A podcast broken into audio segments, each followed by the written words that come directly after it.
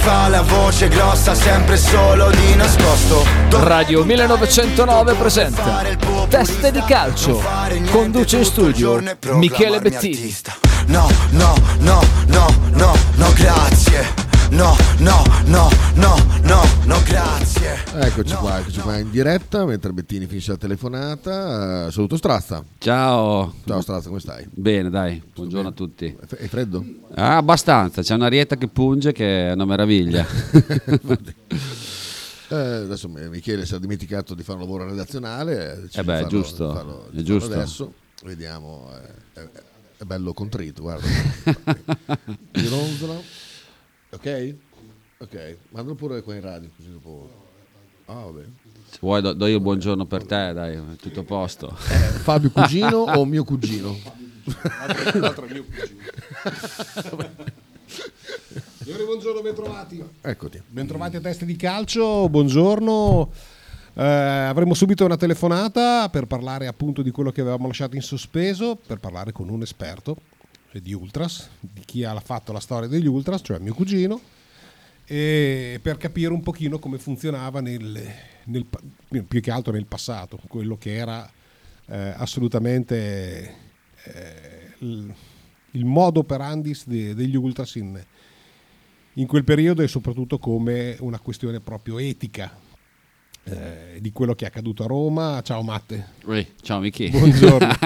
buongiorno, buongiorno a Matteo Strazzari, allenatore della nazionale maschile Grazie. di dodgeball. E con lui parliamo di tante cose perché chiaramente da allenatore esperto di un certo livello eh, vogliamo sapere un pochino anche la gestione dello spogliatoio, quando succedono queste defezioni, come uno si comporta, sport completamente diversi, ma immagino che l'attinenza è quello che comunque va della il comportamento di un, di- di un coach, di un tecnico. Beh, si tratta tu- sempre di gestire un gruppo, quindi un gruppo di atleti a- ad altissimo livello e, e quindi bisogna comunque dosare le forze, guardare gli impegni, le giornate avanti, tutto. Abbiamo mio cugino, Fabio Serra, buongiorno. Buongiorno, ciao Michele. Ciao Fabio, buongiorno Allora. e benvenuto a Radio 1909. Eh, Grazie, ciao volevo, Michele. volevo parlare con te per quello che è accaduto a Roma, ma principalmente non nello specifico, ma eh, per tutto quello che è il narrato in questo momento. Cioè, tutti parlano senza sapere assolutamente nulla, ma ai, ai- ai tempi dei veri ultras, eh, com- quando nascevano e, e quando erano chiaramente in auge, cioè com- che cosa succedeva in una situazione del genere? Allora, E se, scusa, gruppo- e se è ammissibile il fatto che una tifoseria, perché per me quello è a folle, una tifoseria possa ordinare un furto su commissione da un'altra tifoseria? ma intanto le cose, allora, io ho letto, mi sono documentato, lo sapevo prima degli altri, eh, per tante notizie che corrono. Immagino. Io non appartengo più a questi gruppi ultras naturalmente, anche perché ho 60 anni, quindi sarei, sarei ridicolo in questo senso. Allora, mh, si sapeva subito, ma si sapeva che c'erano anche i napoletani, non sono stati solo i serbi a intervenire, e sono stati nei pressi dello stadio, a 100 metri dallo stadio, dove, dove i romani si trovano, quindi insomma tutto lascia supporre che non hanno fatto un figurone stavolta, a differenza delle altre volte che sono vantati di averla fatta. Riguardo cosa succede in questi casi, in questi casi ai nostri tempi non era proprio così.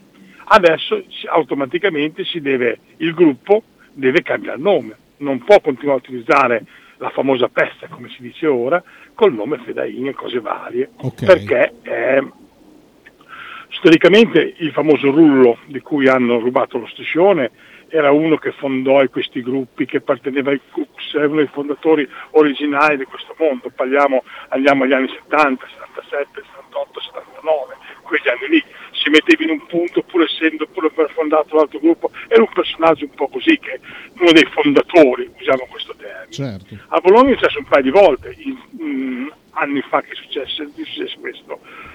A Milano con l'Inter furono rubati gli striscioni in una zuffa davanti allo stadio, furono rubati in maniera un po' vigliacca da uno che apparteneva alle brigate del Milan, che era andato all'Inter, ma questi striscioni non sono più comparsi, nessuno sa più. Siamo stati anche a Milano per riprenderli a casa di questa persona, non si sa più niente, questi striscioni sono volatilizzati nel- nel nulla. Mm. Abbiamo continuato a mantenere il nome, nonostante questi striscioni non sono più esistiti. Parliamo dei primi anni 80, non ricordo la data, ma quegli anni lì.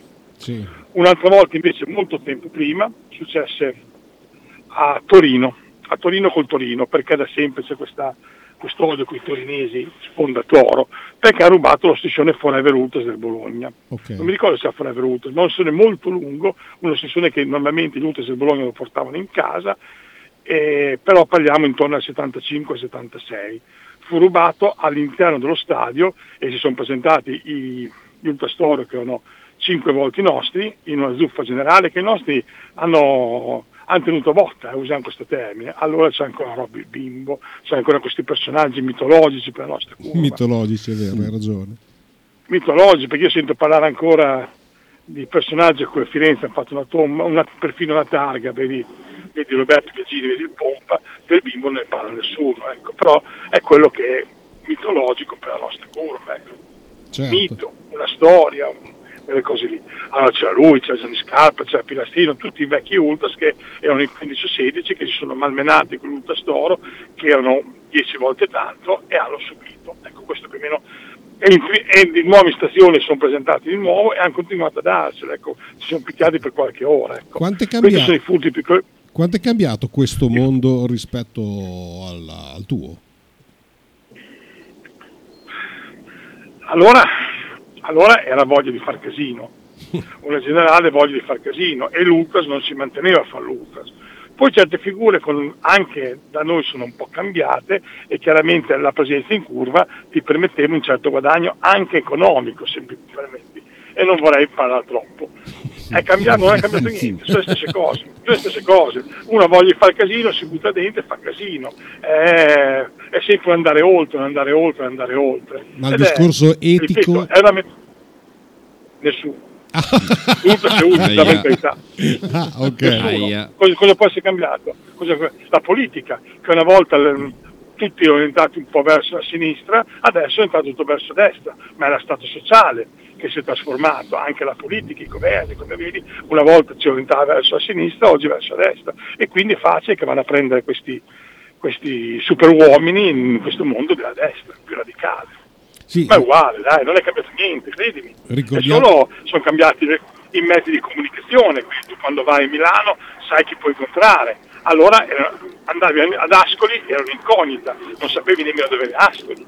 No, noi andammo la, la prima volta che state a Milano, Ricordiamo che tu organizzavi le- le- gli incontri, mettiamoli così, nella cabina del telefono. Nella casina? Nella cabina del telefono, cioè non c'erano i social o quelle cose lì dove... dove No, ma, però- ma- ma voi non, non ci trovavi, non c'era telefono, non sapevi chi era qua dall'altra parte se non perché ti- tutti gli anni ti azzuffavi con loro, hai capito? E avevi imparato a conoscere e ridevi quando lo vedevi, hai capito? Io mi sono azzuffato con Margaro, con Franchino, ma, eh, però con Margaro alla fine mi sono messo a ridere. Cioè, avevamo, fatto due chiacchiere in mezzo alla prima, hai capito cos'è? Margaro è il del Torino storico. Non- Prima della partita siamo trovati per parlare, alla fine partita siamo azzuffati e siamo ancora qui, dici così, probabilmente aumenti la nasta, però questo è un dettaglio. Ecco. Sì, ricordando Franchino, eh, anche quello figura mitologica dell'Inter. Abbiamo imparato dopo che aveva, che aveva coltellato 17-18 persone, 17-18 romani la domenica prima, uno, però allora non sapevi queste cose. Franchino Caravita, figura mitologica dell'Inter. Non sapevi queste cose, non era corrente. La prima volta che siamo andati a Milano, tu dirai ma siete proprio dei cretini. La prima volta che siamo andati a Milano, parliamo degli anni fine anni 70, incominciava a vedere la metropolitana per salire in metropolitana. E allora nessuno capiva che doveva fare il biglietto, mettere il biglietto in piano lì. Eh, Abbiamo guardato come se fosse so, degli extraterrestri, pensiamo che ma eravamo, allora non sono i mezzi che hai adesso, sembravamo dei mongoloidi rispetto a questo mondo odierno, capito? In dieci anni luce e alla fine abbiamo tutti scavalcato perché non sapevano dove mettere il biglietto. Pensiamo che figura che fa. Ma non perché, perché proprio è un altro mondo, era un mondo diverso. Tutti siamo andati in piazza San Babila a vedere che, perché succedono tante cose in piazza San Babila, andiamo dove è piazza San Babila. Poi chi viene lì alle 11 la mattina, tutti sono ancora a letto, capito? Cosa può succedere un giorno? A domenica alle 11, però cazzo succedono delle cose, insomma, quelle cose lì a vedere cosa succede, ma era così, dai. Ricordiamo Non, non- ti conoscevi. non abbiamo solamente subito dei furti, ma anche noi a nostra volta ci siamo poi appropriati Sì, di... quello faceva parte del gioco. Perché Noi ricordia- in quegli ra- anni non ra- eravamo. Racconta, perdona, la storia vera del Cesena con noi. in Cesena fu un po' una via casa da parte nostra. Noi eravamo gemellati, erano tosti in quel periodo, i cesenati, e c'era un certo un patto di non belligeranza, noi cesenati, quelli della SPAL, venivano a Bologna, quelli del Ravenna, imparavano tutti a fare gli ultras da noi. Il capo del Cesena era un certo Penta, e poi c'era un certo Glauco, io mi ricordo uno alto, erano quelli due che gestivano tutto. Penta è un omone alto, grosso, riccio, adesso non so se è ancora così, allora era così, che allora prima della partita noi eravamo, ci, ci conoscevamo perché in diverse volte siamo andati verso altre tifoserie insieme. A Cesena vengo lì e solo che un ragazzo dei nostri che noi sapevamo aveva rubato lo striscione durante un concerto di Claudio Baglioni a Cesena, un cantautore italiano. Io ricordo Claudio Baglioni, ma potrei essere smentito, ma parliamo sempre di un cantautore Ah, ricordiamo- senza che ci fosse No, ricordiamo però la particolarità, cioè eh, nel vecchio stadio di Cesena gli striscioni erano sempre appesi e quindi lui ha approfittato del concerto proprio Sì, per... di un concerto, io mi ricordo Claudio Baglioni può essere anche Venditti o De Gregori, ma un qualcosa del genere che non c'entrava assolutamente italiano. niente con la, sì, un cantautore italiano. Ha tolto il striscione e poi c'è la discussione, io per esempio, io quello lì, Penta vuole darmi di costi i suoi biglietti per entrare allo stadio, io avevo i miei, però ognuno vuole darci i suoi, insomma. E allora andare allo stadio con i biglietti di Penta, so se cazzo, dopo decidiamo se far vedere le striscioni o meno e vince la, la- la teoria del farglieli vedere. Io avevo votato per il no, fa una figura così di merda mi vergognavo. So ce l'abbiamo in mostra di striscioni questi diventano matto. E a fine partita, appena gli danno la molla, corrono, ma non in tanti, 200 persone verso la nostra curva. Io sono davanti alla curva così, cazzo, adesso, adesso allora facendo le tutti mi hanno dato l'impossibile, sono corsi dentro la curva della Costa, che io ero venuto a avvisare appunto i ragazzi, mi ricordo c'era ancora la Scogna, la Silvia, che scappavano via con le nostre sessioni che stavano piegandoli, questi hanno fatto, e non li hanno visti perché guardavano me e non l'angolo dove questi scappavano via, e hanno, in questa maniera hanno portato via in questa maniera hanno fatto 5-6 volte lo stadio di corsa sui gradoni, a stadio vuoto, c'ero solo io dentro, hanno dato un po' Cesena qua, un po' Cesena là e poi siete a casa. Invece due tifose- l'unica tifoseria che è entrata all'interno del nostro stadio, all'interno vuol dire dentro il cancello, il primo cancello, Bergamasco. che adesso sono i tornelli, una volta sono l'Atalanta. L'Atalanta. In un momento che il Bologna prendeva 3-0 da tutti, 3-0 Strano. dal Genoa, 3-0 dall'Atalanta, gli atalantini sono andati fin dentro, sfondando i ragazzi che gli andavano incontro per caricarli. Eh, insomma, era- Nota bene che noi con gli atalantini, eh, No, no, vai, vai, ti ascolto. noi gli atalantini ci avevano con noi perché noi cercammo quasi riuscite di rubare gli striscioni in Coppa Italia, però si va a un mondo diverso, 76, 77, parliamo di quel periodo, quindi parliamo di un'altra era, due ere fa, due ere fa. Invece una storia bellissima che a me piace sempre raccontare, che eh, a Empoli, a Empoli si passava sotto la loro curva, loro ci minacciarono fuori più di prese che sarebbero avuto l'ultra sviola, che ci avrebbero spassato questo, spassato quell'altro, il Bologna stava veleggiando verso la Serie B o verso la Serie A, eravamo in una categoria minore, tutti ce la gruppiamo e partiamo di corsa verso di loro, ma compresi i bolognesi che non c'entravano niente, li tenevano tutti indietro, quindi facevano il biglietto, erano tutti pressati, poi a un certo punto tutti sono corsi verso il nostro settore, ma no, di corsa, la gente normale correva senza sapere il perché, non so se mi sono spiegato. Come e quindi vedi mille allora. persone che, che incominciano a correre, passano sotto la curva, loro vedono arrivarsi questa marea di gente di corsa, anziché venire fuori verso di noi, scappano tutti in alto nel loro settore, passi sotto, smonti tutto, poi li porti di là. Allora, e portiamo striscioni alla nostra curva, tutti striscioni Rangers, non sono tutti quelli del cazzo degli polisi. Morale che però dobbiamo portarlo fuori, allora non avere videocamere come adesso.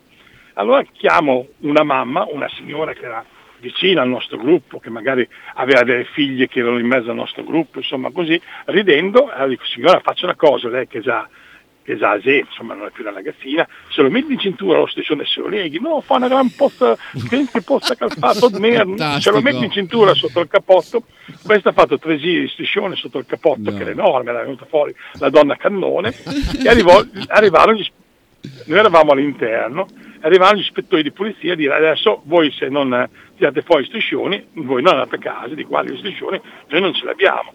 Visto tutti che li avete presi voi, noi non ce li abbiamo, siamo- non siamo mai usciti da qua, non avete più fatto uscire nessuno perché dopo c'è stata anche dei tafferugli all'interno. Allora dico io in maniera molto polemica perché se poi avevo già nascosto non c'erano le videocamere adesso quindi potevi fare questo e altro eh.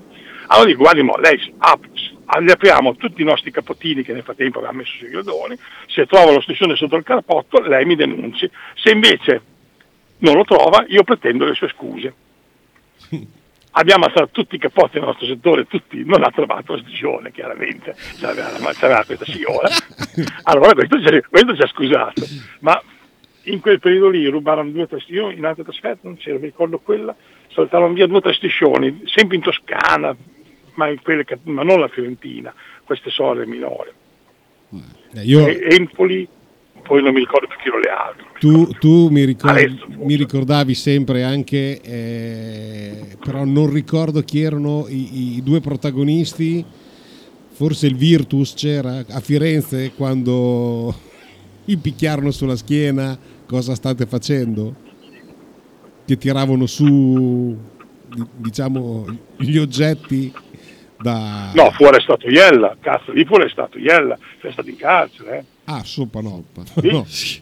Lì ci sono- il povero Iella, ah, lì, lui fu proprio messo in galera questo ragazzo qua, poverone, anche perché poi Iella era una persona deliziosa, un po' leggero ma delizioso e spesso veniva coinvolto in queste azioni qua e quindi dentro lo stadio, ma una cosa senza senso, le avevano chiesto di fare una cosa, lui andò dentro prima e sollevò, e sollevò, tirò su tipo con la, con la colla, tipo la- il pacchettino della nonna, con tutto in tasca pane, pieno di roba, ma le cose che non si fanno quelle non andava fatto, lui l'hanno proprio etichettato, cosa sta facendo, gli ha detto, l'hanno arrestato, poi è stato una settimana in carcere, cioè, Ah, dei- però. dei, degli svolti, insomma, è stato un tascapane con di tutto dentro. Non è, non ave- è una cosa senza senso. eh. Quindi... Poi non so, Dai, dai Dimmi. pure. No, no, vai, vai, va ruota libera perché tanto sono talmente... Ultra so- io sono andato a un incontro che poco perché so che Ultra sta scrivendo un libro e quindi qualche mese fa ci siamo trovati, anch'io, io eh, come ho portato altre due persone, uno che è il Virtus, il famoso Minò di Verona, quello lì, uno Esatto. che è il Virtus e uno che era, che allora lo chiamavano il Romano, perché lui è un ragazzo della Ponticella ma aveva questo, suo padre ha vissuto a Roma per molto tempo, questa flessione romana nell'accento e ci chiedevano degli Ultras, per me sono perfettamente uguali abbiamo la stessa voglia di far casino, la stessa mentalità, solo che adesso cioè, magari allora i ragazzi si facevano le canne, adesso si fanno roba più pesante, però è la stessa cosa. Ma il discorso dell'etica... È uguale. che- no, certo, ma il discorso dell'etica che ti dicevo sul fatto che si possa eh, eventualmente, come si narra, poi non- noi non sappiamo la verità, almeno io, e, e non, e non posso giudicarlo, ma che sia stata richiesto l'aiuto di una tifoseria per rubare uno è striscione... per- come ti ho detto prima, è le, le amicizie trasversali, che adesso sono più facili perché più mezzi di comunicazione, esistevano anche 50 anni fa, solo che allora non venivano pubblicizzato, non ce la mettevano. Noi allora eravamo in giro per Reggiani, io mi conta ancora un piacere vedere Cicci, quello che allora era il capo della Reggiana, mm, eh, Concimino, c'è altri personaggi, oppure i Cesenati, oppure gli Spallini, quelli di Ravenna che vengono ancora, alcuni vengono ancora allo stadio, vedo, a vedere il Bologna, gli ultimi della Teodora di basket. Era, era normale queste amicizie, però nascevano spontanee, nascevano perché, perché ti conoscevi, perché ti vedevi che eri sempre te, perché, e non costruite su internet perché non c'avevi i mezzi allora, no? amicizie spontanee, buttate lì, questo mi è simpatico, facciamo il gemellaggio, non so. Sì, meno questo succo del discorso. Forse, a- forse più... anche per stima sul campo, cioè nel senso che potevano nascere... Ma guarda che c'è un, un ragazzo molto conosciuto in curva, non voglio fare nomi, molto conosciuto in curva, che tu conosci perfettamente, capita che parli dove lavori, che lui tutto sommato del Bologna gli interessa, ma non interessa quello che deve interessare, a mio parere, nel mondo ultra, aspetta che spengo la macchina, quello che deve interessare è che il tuo gruppo sia più forte degli altri. A me piace il Bologna, guarda per il Bologna, ma il mio gruppo deve essere più forte del gruppo antagonista, hai capito? Certo. Quindi va al di là della tifoseria, dell'arbitro che fischia una punizione 2. Tutti dicevano perché il Bologna ha rubato Agostini al Cesena, è nato, si è rotto il gemellaggio. Assolutamente no, si è rotto per quel motivo che ti ho raccontato, che non c'entra un cazzo Agostini o chi di dovere. Si è rotto perché, perché, perché. Oppure tante cose che nascono perché in curva hanno fischiato tre rigori, allora la gente, no, no, i gemellaggi sono altre cose. Ma che i romani, i laziali hanno smentito la loro collusione con i romani, ma a Roma, insomma, hai capito, ci sono sempre stati molto vicini questi gruppi. eh. Ah. Ah. C'è una, c'è una let- c'è una lettera ufficiale degli irriducibili che smentiscono totalmente l'essere andati al Quattraro a parlare con il Fedain, smentiscono ufficialmente e guai che prova a dire la stessa cosa, ma sono sempre stati molto attigui, ma spesso anche Genova erano molto vicini ai giornali sandoriani alle volte, poi si azzuffavano, però quando c'era il fine, il fine giustifica i mezzi, come tu sai. Rubavano l'istituzione brigate, se non sbaglio, al Milan negli a- fine anni 80, fine anni 70, ma Genuani e Sandoriani erano insieme. Ma dai. Beh, vale tutta la narrazione che appunto raccontavi tu, ma che abbiamo ho provato anch'io a smentire nel tempo sul discorso del Cesena, sul discorso della Fiorentina, eh, su tutte queste cose. Poi qua. tu la stessa sai, i Juve, la, chiesto- la stessa Juve, perché bisogna anche raccontare da dove veniamo, eh? Ma noi eravamo molto più vicini a Juve che al Torino. Noi eravamo più vicini a Juve che al Torino. Noi prima di una, mh, quella partita che successe quel Tafferugli in campo, che è famoso, che Mimmo il napoletano, fu corse dietro ai- Juventini con una panchina sulle spalle. una panchina per quello. Solo l'immagine napoletano, fa non so se rabbrividire. No, sta bene che Mimmo Napoletano era una belva disumana, non era un uomo, era una belva. E i Juventini vennero a farci dei gestacci all'altezza della porta, non sotto la curva, e noi eravamo- io per esempio ero ancora fuori, eh. Sono entrato, ho visto la sera di- perché eravamo fuori con dell'altra gente, Mimmo Napoletano in corso dietro con la panchina sulle spalle che rincorreva questi. E, però il discorso era che noi eravamo più vicini a Juve che al Cesene, che al Torino. Poi, ci fu- poi noi cercavamo tutti gli anni di fare il gemellaggio con i Juventini perché volevamo andare contro gli Ultrastoro, fortissimi a quei tempi, una delle tifoserie più belle d'Italia. È sempre si andare al meridione per andare con quelle cose lì, Strega, Margaro, Zoe, tutta gente disumana. Sì, sì, quello l'hai sempre detto. E Ti chiedo, prima di fare prima- prima di andare in Dimmi. pubblicità, ti, chiedo il racconto della trasferta di Ascoli e poi dopo... Una domanda io dopo. Sì, Ascoli ce ne sono un paio di Ascoli, Ascoli la prima volta o Ascoli la seconda? direi Ascoli la prima. Ascoli la, sec- No, la seconda? la seconda siamo nel nel processo. Nel parcheggio non si può dire, dai, mi, mi mi arresta.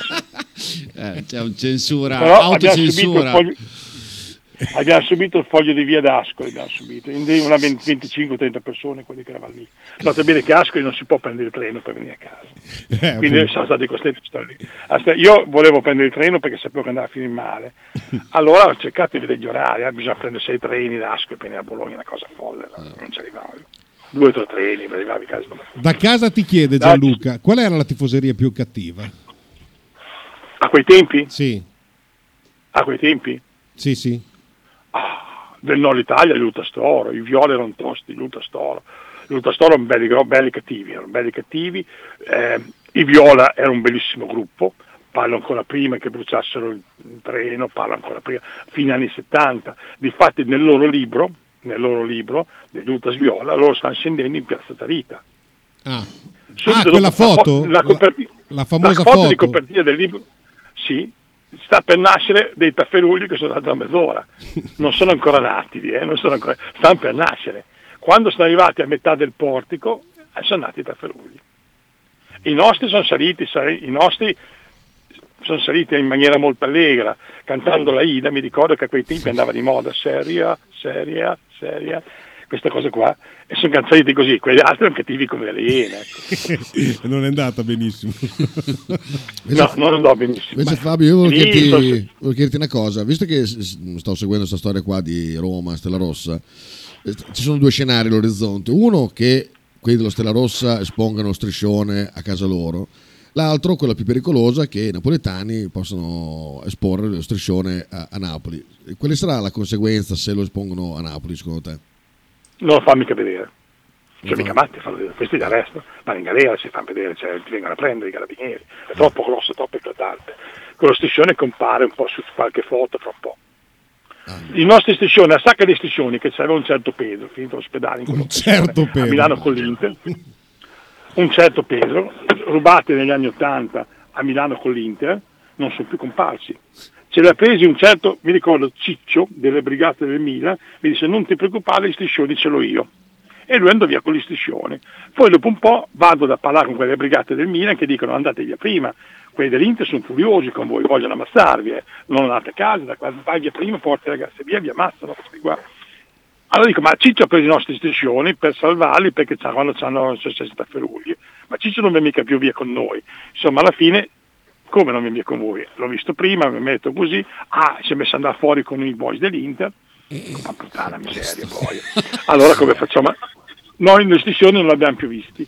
Siamo tornati a Milano, siamo tornati a Milano per 3-4 giorni, io non nell'81, ti dico anche quando, stavo di notte a dormire in macchina per aspettare che questo ciccio venisse a casa, sotto casa sua facendo apposta, non è mai venuto a casa, Aveva- si vede che l'avevano avvertito, ecco.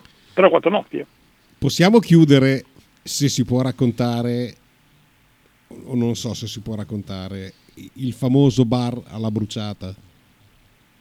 No, preferirei raccontarvi che i Fiola volevano il gemellaggio con noi, che nessuno lo sa. Ah, Quello non lo racconto. I Viola ci hanno chiesto, ci han chiesto di fare il gemellaggio. I Viola ci chiedono di fare il gemellaggio perché loro negli anni, fino agli anni 70 avevano preso un sacco di botte dai, dai, dai, come si chiama, dai tifosi del Milan. E il Milan sarebbe venuto a giocare a Bologna qualche, qualche domenica dopo. E ci saremmo anche solo per un giorno. Allora, da noi non c'erano dei grossi intellettuali, dei grossi parlatori. Robby bimbo fa, intanto arriva uno del centro di collegamento e Robby gli dice, guarda ho il cuore tenero, non voglio parlare con te, mi stai anche sui coglioni con quella faccia che hai, mandami, mandami il pompa.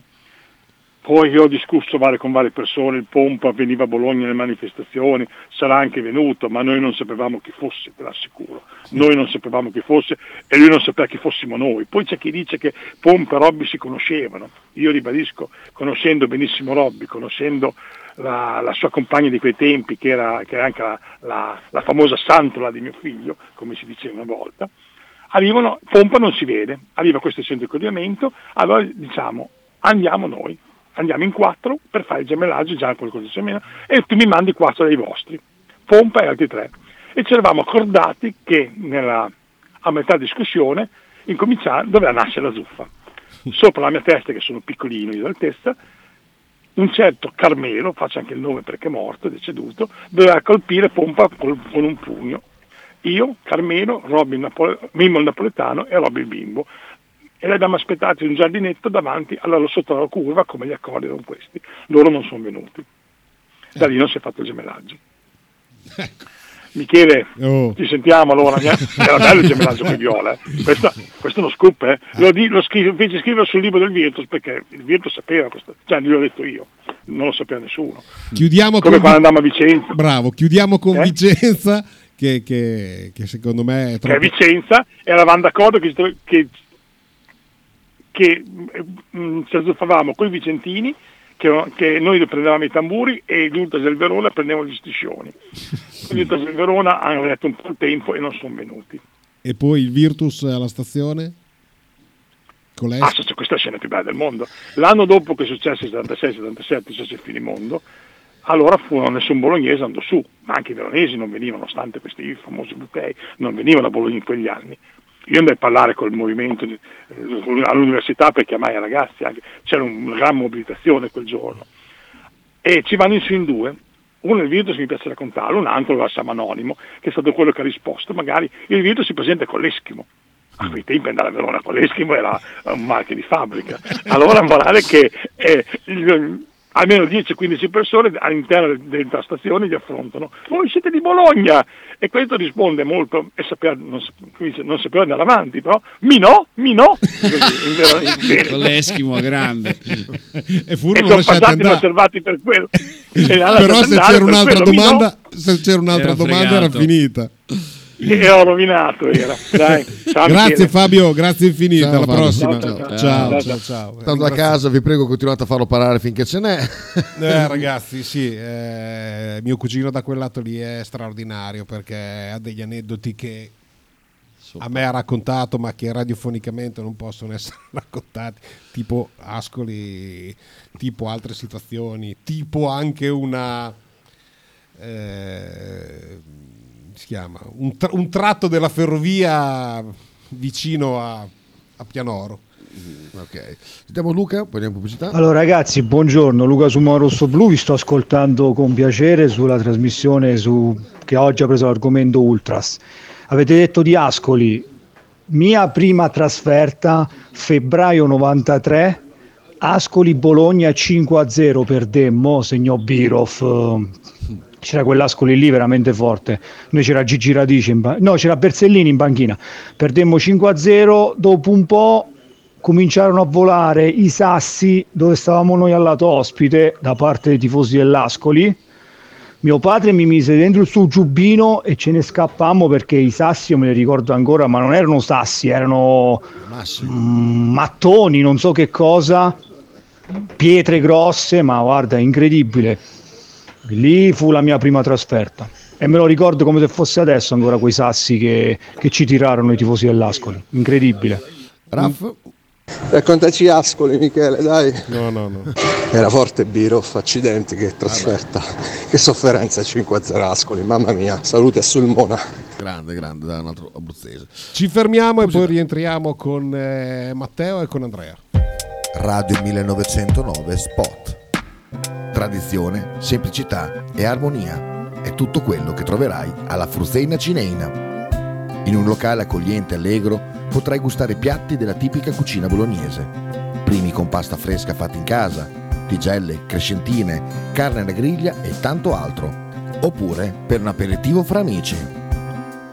Cristian e Tania ti aspettano alla Fruzeina Cineina in via Terremare 2 barra ad Anzola Emilia. Per info e prenotazioni 051 73 67 59.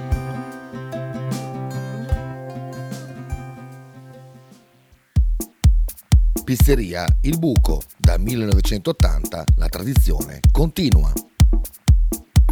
Nello storico locale bolognese potete trovare una vasta scelta di pizze, sia classiche che originali proposte dal buco.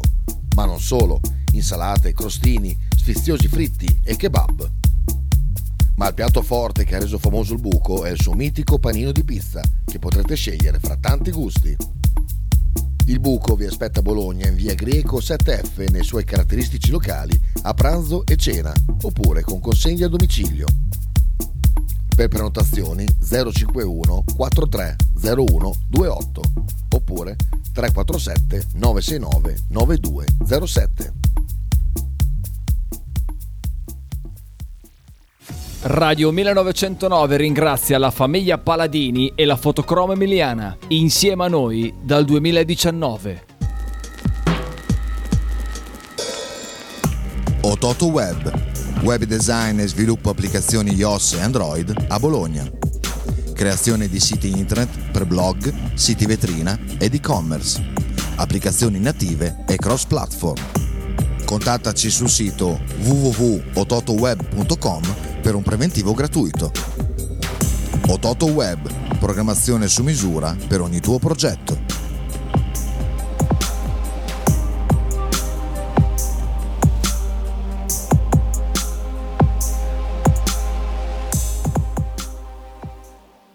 Fotostudio Bettini, specializzato in matrimoni e cerimonie, cornici su misura, fototessere, restauro foto antiche, digital point e restauro album matrimonio.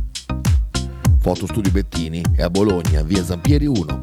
Per info 051 36 69 51.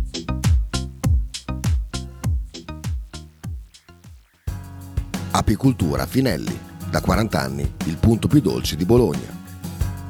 Per un regalo di Natale originale, presso il punto vendita di Via Zanardi 451-10 sono disponibili diverse varietà di miele, tipicamente bolognesi, come acacia, castagno, millefiori, tiglio. Oltre al miele potete trovare polline, pappa reale e propoli. Lo shop di Finelli Apicoltura è aperto tutti i mercoledì e venerdì dalle 15 alle 19 e tutti i sabati di dicembre dalle 9 alle 13. Piccole confezioni e regalo sono disponibili presso Radio 1909.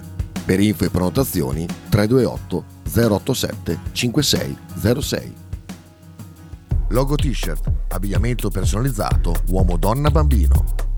Stampa digitale diretta, serigrafia, ricami e grafiche esclusive per il tuo brand. Logo t-shirt offre anche accessori, gadget, cappellini e tanto altro. Per info e ordini visita il sito logotshirt.it, partner ufficiale di Radio 1909.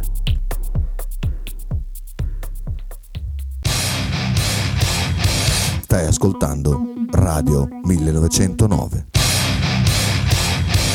In direzione ostinata e contraria. Eccoci tornati in diretta, vado a chiamare Andrea nel frattempo. Chiami Andrea, intanto saluto Michele che dice buongiorno a tutti, che belle storie, eh, sono commosso, mm, è lento, eh, sono commosso ehm, anche se non le ho vissute, mica di Corticella. Eh, io le ho vis- quelle non le ho vissute perché mm, non c'ero, o ero, avevo 5-6 anni, quindi non potevo certo viverle. Le ho vissute poi successivamente dopo, da più grandino, da- dai, dai 16 ai 30, eh, non mi sono fatto mancare niente. Audio, Gianluca, forse. Io mi ricordo la trasferta eh, campionato 98-99, se non ricordo male, Fiorentina, Bologna, Gol di Battistuta, prendemmo il treno dalla stazione con tutti i tifosi, c'erano tantissimi tifosi, arrivammo là a Campo di Marte, scesi, praticamente scortati dalla polizia, i tafferugli che non ci fu lì davanti, io ero dietro e c'era la polizia che mi spingeva, avanti, avanti, andate avanti, andate avanti. In più quello che successe poi dentro anche lo stadio, dentro lo stadio che tiravano di tutto i tifosi fiorentini, tiravano bulloni di ogni tipo. Fu una grandissima partita perché Bologna giocò veramente bene, però perdemmo 1-0 per gol di Battistuta. Rientro tutto a posto. Non capisco il messaggio chiama Kolivonov da parte di Stefanelli, c'è, c'è un motivo che a me sfugge. Buongiorno Andrea. Ciao Michele, ciao a tutti. Ciao, Andrea. Eh, si può dire che abbiamo visto in prima, ah, anzi, hai visto in prima persona, cioè con i tuoi occhi, che cosa significa una squadra di Eurolega di, alta- di alto livello? Sì, l'ha detto anche Scariolo in conferenza stampa. L'abbiamo vista poi al top della condizione mentale, cioè di come Furiosa, una grande una squadra furiosa. furiosa. Probabilmente avevano giustamente anche, ci sta il dente avvelenato della bella vittoria che ha avuto la Virtus un mese fa in casa loro, Come deve essere. e, eh, come deve essere, e, e hanno punito la Virtus eh, per 40 minuti, a parte l'ultimo quarto che è stato un buon allenamento per tutte e due le squadre, ma veramente ieri l'unica cosa che mi viene da dire mh, ci hanno asfaltati. Poi ci sono tanti motivi, ci sono tanti motivi, il fatto che mancassero i due giocatori più fisici come Gelei e Cordigné in Eurolega, Teodosic a rientro che era probabilmente al 30%, Lumberg che ha fatto comunque bene, anche lui rientrante. Però ieri si è visto veramente quando una squadra d'altissimo livello, una di quelle che si contenderà la vittoria in Eurolega alla fine, è sul pezzo per 40 minuti, in questo momento la Virtus, eh, come è normale che sia, mi viene da dire, non può competere contro, contro queste corazzate. Balo, sentiamo, poi dopo sentiamo Ciao Vara. Guardo ieri sera, mi diceva quando incontri una squadra come il Barcellona e gioca come ieri sera da Barcellona, bisogna solo applaudire, soprattutto in secondo tempo, categoria superiore. Forse solo l'Olympiacos o Real Madrid è per possono competere se Barcellona gioca. Detto questo, forse metterla un po' sulla corsa con tutti i giocatori che non avevamo in forma, ma avremmo poi perso. Allora, il prossimo messaggio che mandi, Ballo, tienti molto più vicino e evita tutto sto casino perché sentiamo solamente i rumori di fondo. I- Ieri sera c'erano sicuramente mm, due o tre, due tre fattori che, de- dovevano, che incidevano su ambe le squadre. Il Barcellona comunque eh, seconda in classifica deve tenere il passo per tenersi le- eh, la cima, quindi comunque lei arrivava giù agguerritissima anche per quel motivo lì. Primo, è una grandissima squadra e lotta per il titolo, assolutamente. Dall'altra parte, eh, secondo me, Scariolo da allenatore dico forse ha fatto anche prima della partita un po' di conti guardando impegni futuri, eh, gli infortunati, qui non c'era, chi c'era, in che condizioni era, ha fatto le sue valutazioni, secondo me, ripeto, io non, non- non conosco quello che lui ha pensato, però ipotizzo, dopo il primo quarto ha capito, forse dopo metà del primo quarto ha capito come doveva quantomeno comportarsi per anche gli impegni successivi. Sono valutazioni che un allenatore fa eh, anche in panchina, per carità, e quindi eh, insomma ci sta, affronti la prima della classe, perché così è dalla classifica, eh, anche se due punti dietro, eh, però insomma ha, ha fatto la cernita di tutti i fattori che, eh, che aveva sotto mano, diciamo così. Michele, la tua cabala di non andare a palazzo quest'anno porta bene, continua così. Boh, io non è che non è una cabala, non, non- non ci vado perché hanno briso voi, eh. cioè è molto semplice. C'è la signora che preferisce stare a casa a guardarla e non riesco a trascinarla, quindi o Andrea mi dice ci troviamo a quell'ora, allora vengo, vado con lui. Se me, se me lo dici Guarda. io ci vengo, eh, cioè, non è che... La prossima, col, eh, fra due settimane col Basconia. Basconia è gemellato con la Fossa dei Leoni. Potrebbe essere anche un piccolissimo derby, perché è probabile che ci siano tifosi della Fortitudo mischiati a quelli del Basconia, fra due, se- ai baschi, fra due settimane. Per cui Allora si fa potrebbe essere, potrebbe essere interessante, ecco, mettiamola così. Si fa interessante. Io sono riuscito in un derby a litigare con mio cugino. No, vabbè. Cioè, per poco ci, metti- ci siamo presi per il bavaro l'uno con l'altro ed eravamo cugini. No. Ah, oh. Non si fa. Eh beh. Beh, ma quei- in quei 40 minuti lì non vedi fatta nessuno. Poi il giorno, eh, dopo cioè. ci siamo, il giorno dopo ci siamo visti in negozio e abbiamo fatto colazione assieme. Vabbè. È giusto così. Mm, eh, Corso dice: non è, che sul, non è che sul pezzo il Barça ieri ha giocato la miglior partita della stagione. Jasikevicius l'ha preparata alla perfezione. Per come hanno sì, giocato sì. ieri avrebbero eh, faticato anche Real e Olimp- Olympiacos. Jasikevicius sempre meglio, gestire tan- le, le tante teste in squadra così è, è- è lui, cioè lui, è il suo- lui è il maestro. Solo il suo maestro. Eh, diciamo che difensivamente parlando si è capito dalla palla 2 che la Vir- io in 40 minuti di partita ho visto un attacco della Virtus che ha messo in difficoltà la difesa di- eh, del Barcellona. Proprio ieri hanno chiuso qualsiasi, hanno chiuso subito Teodosic eh, andandolo subito a raddoppiare, a togliere qualsiasi eh, angolo di passaggio possibile eh, a Milos che chiaramente non era in forma, era più lento anche rispetto Ah, a ok, quando Corso, scusa, ok, Corso, adesso ho capito la fine del messaggio. Meglio del suo maestro Bradovic. Eh, cioè, Ja- Jasikevicius è meglio di, di Obradovic. Insomma, quando arriverà l'esperienza di Obradovic ne parliamo. E qua mi lego al discorso che dice anche Max da Como. Ieri sera ha dimostrato di essere meglio di Scariolo. Eh, ragazzi, guardate il roster. No. Cioè, non- No, ma perché? È una partita singola, è una partita singola. Cioè, allora l'andata a Scariolo con una squadra nettamente inferiore al Barcellona ha vinto in casa sua, Jasikevicius è, è una chiavica e Scariolo è Phil Jackson. No, Il, pe- eh, il pensiero che filtra, disgraziatamente, è sempre quello più facile. No, mi sembra una No, no, non sono d'accordo. per Non è niente. così. No, no, no. non è così. Cioè, adesso, se posso permettermi un commento, comunque Vai, vai. uno guarda la classifica e sì, otto squadre, però nella realtà dei fatti non sono otto squadre, perché da 34 fino a 22 dove c'è la Virtus ce ne sono la bellezza di 13. Sono Sì. eh, in 12 punti, con 8 posti disponibili per i playoff, ci sono 13 squadre. Se vogliamo metterla su questo, ci sono 13 allenatori che, con tutto il rispetto gli uni per gli altri, dicono la loro. Eh, quindi cioè, non, non siamo, secondo me non è un, un commento onesto questo, assolutamente. Sono d'accordo, sono d'accordo.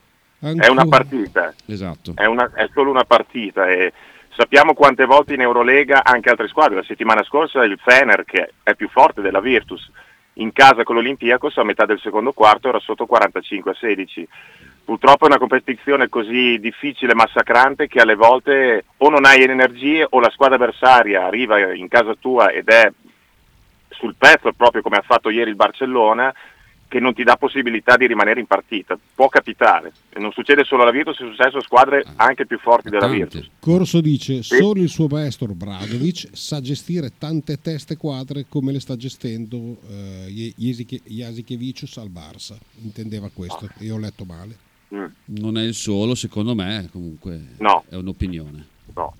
Sì, paragonarla, io ho, fatto, ho, ho pochissime domande da farti perché ieri sono rimasto anche attaccato alla partita quando eravamo sotto i 35 perché, perché vederli giocare mi aveva messo da parte la rabbia di... Non ci può essere rabbia Michele in quei momenti lì. E dopo un la rabbia di, c'è con l'Olimpiaco. All'inizio quando vedi Momo che gli scivola, gli, scappa, Vabbè, gli, sì, scappadizza certo. la palla eh, tutte certo. le volte, e de, de, alcune fischiatine arbitrali che mi avevano lasciato un po' sconcertato, vi dicendo, poi dopo, poi dopo ovviamente tutto quello che è il pathos partita, qualunque tipo di giudizio, le guardi e dici mamma mia, che bello. No, infatti, ecco Michele, una cosa, arbitrare male ieri era difficilissimo perché Sì. la partita già nel, seco- Sì. nel secondo quarto si era incanalata, Sì. ci sono riusciti. Sì, Bisogna sono proprio impegnarsi, Sì, eh. sono d'accordo. bisogna proprio impegnarsi. Sì, sono d'accordo, soprattutto Non quando... c'entra niente con il risultato No, finale. no, no, eh, no, no, no, no, assolutamente. no, io parlo per, per una qualità, non è una, non è una polemica, ma Spe- il tecnico che hai dato a Teodosic, eh, scusa il tecnico, Sì. l'antisportivo che ha dato a Teodosic vale esattamente uguale al contatto contro Esatto. Paiola, Beh. né più e né meno, Perfetto. e sei andato a vederlo. Perfetto. Non so se è quello che volevi dire. Spezzo una lancia a favore degli arbitri in generale. eh, quando la partita è punto a punto è una partita difficile da arbitrare, ma l'arbitro è sul pezzo dal primo minuto fino all'ultimo perché sa che deve tenere alta la concentrazione. Quando comincia a scavarsi un divario tra le due squadre, eh, come peraltro succede nei giocatori, la testa ovviamente, eh, cioè il livello di attenzione sfortunatamente cala ma perché vuole prendere fiato e sa che con un divario del genere si- se lo può quasi permettere inconsciamente ok quindi spezzo solo una piccola lancia poi questo non, non giustifica gli errori Però in una partita, come nei giocatori in una partita, arbitri, in una partita così, soprattutto nel quarto quarto, dove hai voluto spezzettare in maniera anche esagerata certi contatti, in una partita che era già finita, è motivo di protagonismo. Cioè Mm. tu capisci che a quel punto lì la partita scade e devo erigermi a- per farmi vedere. Perché non puoi fischiare quel che hai fischiato nell'ultimo quarto quando la partita era già finita. Dunque, non, non è tanto il concetto di devo erigermi per farmi vedere, ma quanto il devo riprendere quello che è il metro arbitrale eh, del primo Ma minuto. non gliene fregava ok? niente nessuno. Cioè, No, ma io infatti non li, non li sto giustificando, sto solo dicendo che comunque sia, se tu come arbitro, se tu inizi dal primo minuto fino al quarantesimo minuto devi fischiare con lo stesso metro, non ti puoi permettere di lasciare andare, cioè, queste sono le basi che insegnano quando vai ad arbitrare, soprattutto a, a livelli, a livelli alti. E ripeto, quando la partita si spacca, veramente io l'arbitro l'ho fatto per 11 anni, 12 anni, eh, la mente un po' si, si rilassa, ma esattamente come accade nel giocatore che sta subendo i 20 punti e quindi incespica Sì. il pallone, fa un passaggio che non c'entra un cazzo, eh, insomma è normale, purtroppo succede, è bene che non succeda. Però a prescindere mi è piaciuto l'atteggiamento che la Virtus ha tenuto per tutti i 40 minuti, tutto sommato. Cioè se devo salvare qualcosa è che massimo sforzo di, massacramento del Barcellona eravamo così. Si è rilassata e noi eravamo così. Cioè il recupero è stato sì, sicuramente perché il Barcellona un pochino ha può aver mollato, ma bravi noi a rimanere un po' sul pezzo e ricucire un ventello. Sì, sì, sicuramente sì. E diciamo che è importante è stato secondo me, come dicevate prima, anche da parte di Scariolo capire che la partita già nel secondo quarto era andata, e far, fare dei minuti comunque contro una grandissima squadra, una grandissima difesa, Magnon, piuttosto che fare giocare un Hackett che ieri proprio probabilmente ha giocato la peggior partita in un anno da quando è in Virtus, molto probabilmente, anzi sicuramente è stato quello. E tenere a riposo Teodosic, eh, è stato importante anche quello perché anche lui non ne aveva più di tanto, quindi provare a coinvolgere più giocatori, lo stesso Lumberg che rientrava dopo quasi un mese, per fargli assaporare il campo a questi alti livelli, credo che sia stato importante anche quello. Poi è chiaro che se il Barcellona spingeva sull'acceleratore anche nel quarto quarto, la perdeva comunque di 30, non di 17 come, come è successo alla fine, perché l'ultimo quarto è stato veramente un, un buon allenamento, mettiamola così. Eh, è da settembre che diciamo quali sono le falle di una squadra costruita per l'Eurolega. È una, è, è Sì. un- è una tra virgolette, partecipazione con la speranza di entrare nel- nelle otto. Vi puoi rispondere anche male, ma è una domanda provocatoria appo- apposita. Eh, Schengelia quasi mai definitivo. Possiamo ancora atteggiarsi al discorso è stato fuori, deve riprendere la forma. Mm, Ieri, ieri, ieri è stato mm, mangiato, mangiato da Mirotic, anche difensivamente parlando gli è scappato tantissime volte in una maniera non comunque da Schengelia. Sì, sta facendo fatica, bisogna essere onesti, per un giocatore così importante come Schengelia nella Virtus, che secondo me mm, è il secondo giocatore più importante dietro chiaramente a Teodosic, già in questo momento al 10 di febbraio mi aspetterei un apporto superiore, un apporto superiore da parte di questo giocatore eh, in attacco, in difesa e nella leadership che deve dimostrare anche nei confronti dei compagni. Deve dare qualcosa in più, secondo me ci sta la preparazione non fatta quest'estate, i due grossi infortuni che ha avuto tra agosto e novembre, però c'è bisogno di molta più qualità e leadership da parte di questo giocatore. Vado, vado ulteriormente a dettare un pochino il profilo di un paio di giocatori. Eh, bene Bellinelli, mh, in attacco mh, non lo scopro io, mi è piaciuto tanto l'applicazione difensiva e, e la fotta che ci ha messo nel poter anche mh, limare le linee di passaggio. L'altra cosa è bene molto Lumberg che giocava visivamente sul dolore. Sì. Che tutte le volte che rilasciava il pallone era una smorfia e si teneva la mano. Sì, è, arri- mi è arrivata una foto di ieri sera del suo dito, eh. Cioè, diciamo che non è più come un mese fa, ma sembra un dito di uno che eh, è più facile che sia da amputare quel dito lì che da metterlo a posto, da come, da come lo vedi, eh, proprio visivamente parlando, quindi si, si vede che gioca proprio sul dolore, ancora adesso non è recuperato al 100%. Sul Bellinelli sono d'accordo, Bellinelli è in forma, in questo momento è in forma, poi chiaro, ci sono quelle partite dove la squadra lo aiuta di più, come è successo eh, con, ehm, con la Svel venerdì scorso, domenica scorsa l'ha vinta lui da solo, la partita in casa contro Brescia, esce meglio dai blocchi, con quella frazione di secondo in meno rispetto magari a due mesi fa, vuol dire che anche la condizione atletica del giocatore è migliorata rispetto all'inizio dell'inverno. E secondo me è un giocatore assolutamente sempre da coinvolgere adesso nelle rotazioni da parte di Scariolo, sia che si giochi in campionato sia che si giochi in Eurolega, perché comunque è un giocatore talmente intelligente che conosce talmente bene le situazioni di gioco che mh, lo devi comunque provare. Ecco, tra primo e secondo quarto gli devi dare quei 5-6 minuti per vedere se Bellinelli in quella partita, soprattutto in Europa, può darti qualcosa e magari fartela vincere, come ne ha fatte già vincere parecchi quest'anno alla Virtus. Abbiamo un minuto che devo chiudere 5 minuti prima. eh, rapido e incisivo, due giocatori che sembrano lì per caso. Vuoi dirli tu? Sai chi a chi mi riferisco? È una tua domanda? Sì. Hackett Eh, e Wims. Eh, ah no, l'ho detto, Hackett ha giocato secondo me la peggior partita da quando è stato preso dalla Virtus. Sì, Eh, sì, non sembra Hackett neanche è stato- presente mentalmente.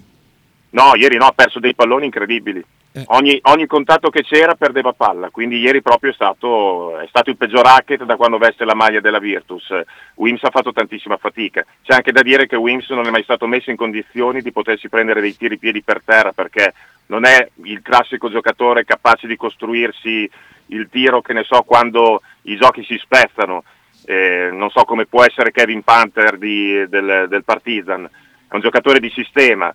Ieri il sistema offensivo della Virtus, complice la grandissima difesa del Barcellona, non ha praticamente mai funzionato e si è un po' autoescluso dal gioco. Sì, comunque anche lui ieri male. Ti scrive Marchino, buon G, buon, buon G. Buon D, eh, dato che i buoi erano scappati, mi aspettavo qualche minuto per Abi. Il problema di Lumberg sono le letture e le Eh. scelte, a mio parere, che, nel limi- che- che è anche il limite di Mannion. Ma ieri... Magnon sicuro.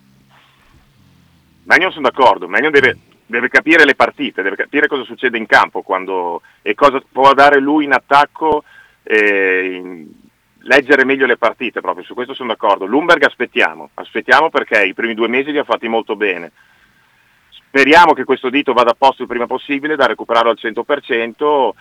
Eh, non è chiaramente un giocatore, anche questo il classico go to guy, però quando è stato bene ha fatto ottime partite. Io su Lumberg aspetterei a dire che le, le sue letture non sono il massimo. Su Magnon sono d'accordo, ma Magnon ha 21 anni, ricordiamolo sempre. Hanno bisogno di minuti di gioco, di gioco per, per imparare, sì. per crescere, per crescere. Assolutamente. E soprattutto avere la possibilità di stare di fianco a dei draghi.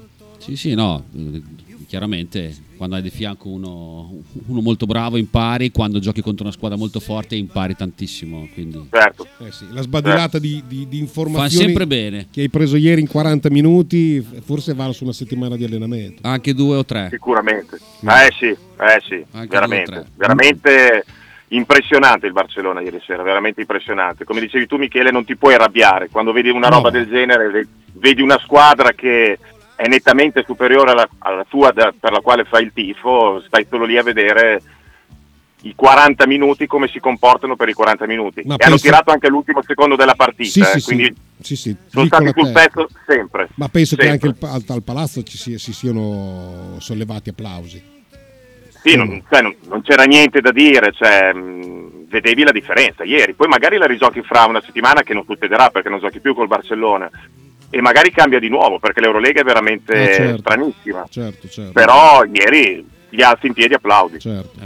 Andrea, grazie, ci sentiamo lunedì. Grazie a voi, a lunedì, ciao, ciao ragazzi, Facendo ciao. ovviamente in bocca al lupo anche alla Fortitudo che gioca con Chieti e, e- e la Virtus che gioca con Non lo ricordo. Ciaone, non, mi- non è un problema, in bocca al lupo loro, ma soprattutto in bocca al lupo non abbiamo parlato, ma l'ho fatto per scaramanzia, perché c'è una serie di situazioni che devono essere chiarite eh, da qua a domenica alle 15.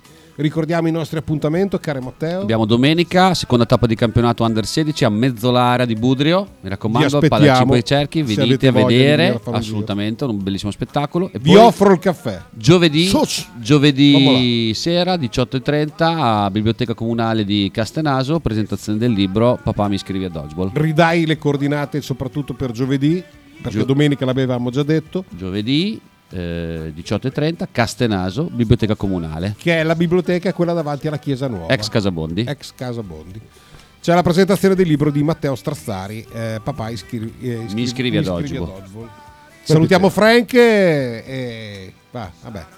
A lunedì. Ciao lunedì. bello. Ciao, ciao, ciao. e i cretini di ogni età